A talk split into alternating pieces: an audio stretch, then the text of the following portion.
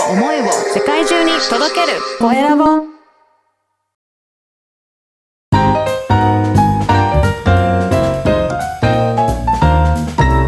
ポッドキャストの配信で人生が変わる。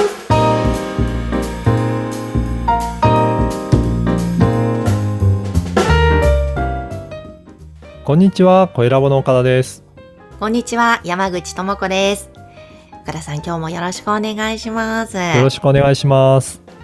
あの、ポッドキャストを配信していると、まあ、私の場合は日本酒の倉本さんへのインタビューなので、はい。話のネタというところでは、まあ、あの、尽きないと言いますか、まあ、インタビューなので大丈夫なんですけども、結構このポッドキャスト配信している方から、うんネタどうしよう、ねどうしようって、こう、長くね、配信してると相談を受けるんですね。うん。いやー、これ、私もよく相談を受けるんですけど、これ、実はいろんなポあのコツがありまして、そのコツを今日はお話ししようかなと思います。はい、お願いします。はい。えー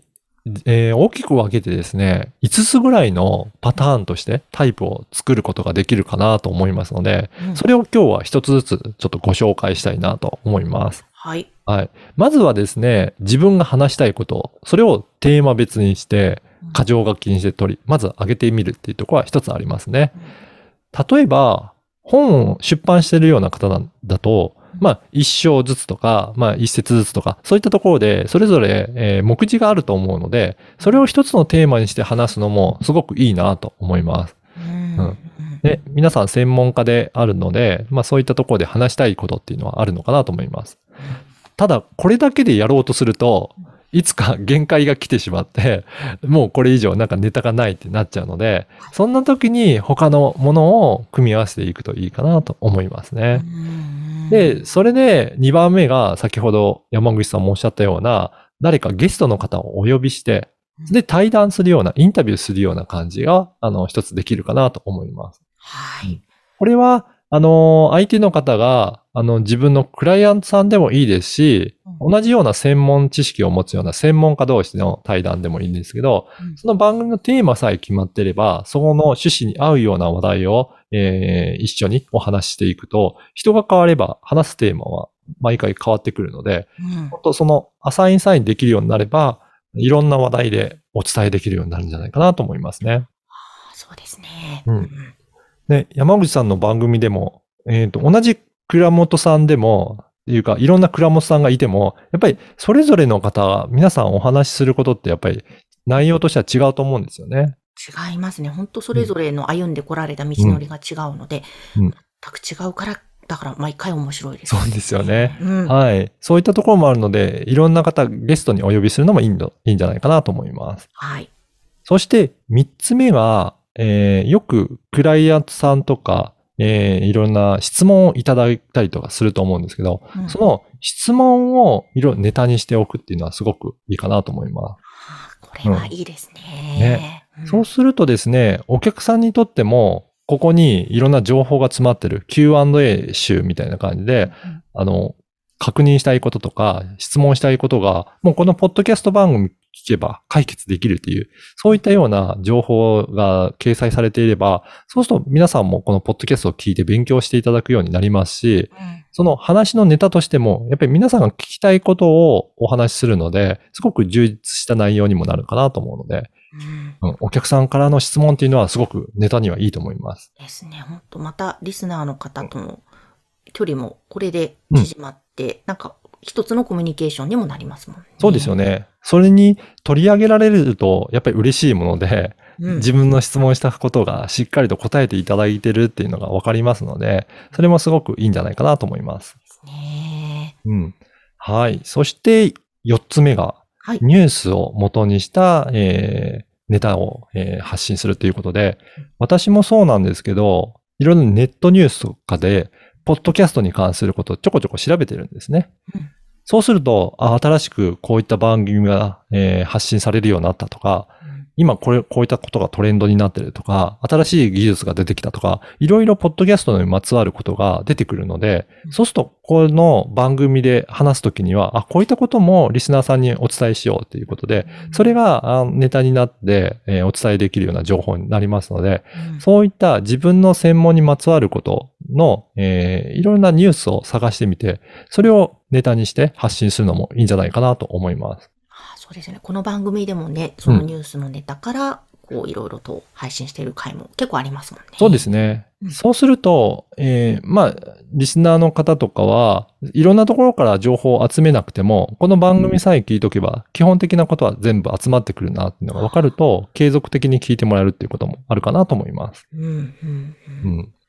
そして、5番目が、えー書籍とか、あとは雑誌とか、そういった記事を元にして、えー発信するっていうのもいいかなと思います。あーなおすすめの書籍とかそういう感じですか、そうですね。あとは、その書籍の中でも自分がすごく共感できたような内容とかをピックアップして、そこからぜひこのことはお伝えしたいなっていうところを参照しながらおお話しするとか。そうすると、あの、本丸々一冊じゃなくても、この部分がすごく自分は共感したとか、うん。そういったところがあれば、そこの部分だけ取り上げるのもいいんじゃないかなと思います。うん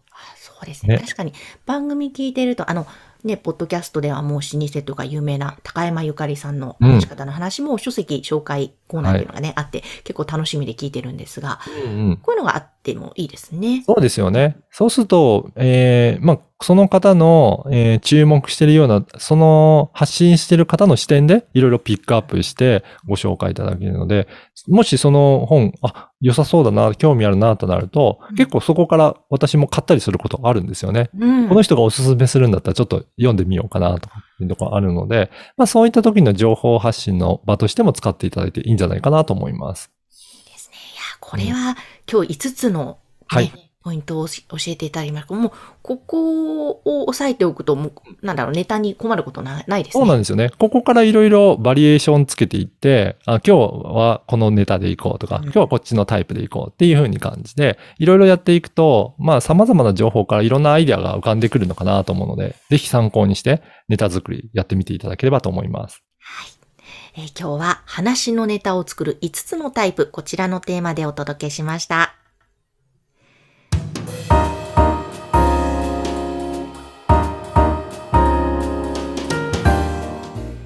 さて続いてはおすすめのポッドキャストのコーナーです。今回の番組は何でしょうか？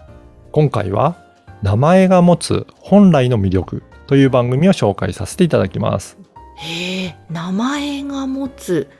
本来の魅力というのがあるんですね。ね、これよく名前だと生命判断とかっていうことで、うん。画数とかで、えーこの画数いいとか悪いとかっていうことを、えーやったりとかすると思うんですけど、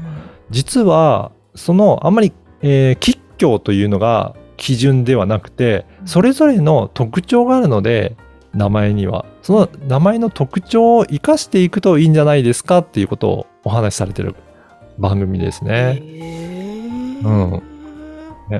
やっぱりね、あのー名前って常に呼ばれるものなので、うん。やっぱりそういった感じで自分の名前、なんかあんまり良くないとかっていう風になると、うんあんまり気分としても良くないですもんね。うん、そうですね。ね、気持ちとしてもやっぱりそれをどういう風にして使いこなしていくかっていう風に考えたいっていうことで、実はこの劉安心さんは今まで20万人を超えるお名前と向き合って、どういった、この名前にはどういった特徴があるかっていう、そういったところから、あの、あ、これ、生命判断ではなくて、うん。もう、えっ、と、名前を、えー生命とか、あとうんは社名もそうみたいですけど、もう承認する、その名前はこういったところがいいんだよっていう、うんそういったところで取り組んでいらっしゃるような方ですね。素晴らしいですね。確かにこの名前、最悪ですよって言われたらどうすんだこの人生って思いますけども、はい、はい。そのいいところを肯定して見つけていったら、い、や、いいですね。人生花開きそうですね。そうなんですよね、うんその捉え方だと思うので、うんぜひこの番組を通じて名前ってどういった魅力があるのかっていうところを、えー聞いていただけるとすごく参考になると思います。はい。ぜひ皆さん聞いてみてください。今日は名前が持つ本来の魅力、こちらの番組ご紹介しました。さて皆様からのご感想、ご質問、LINE 公式アカウントで受け付けています。説明文に記載の URL から登録をしてメッセージをお送りください。岡田さん、ありがとうございました。ありがとうございました。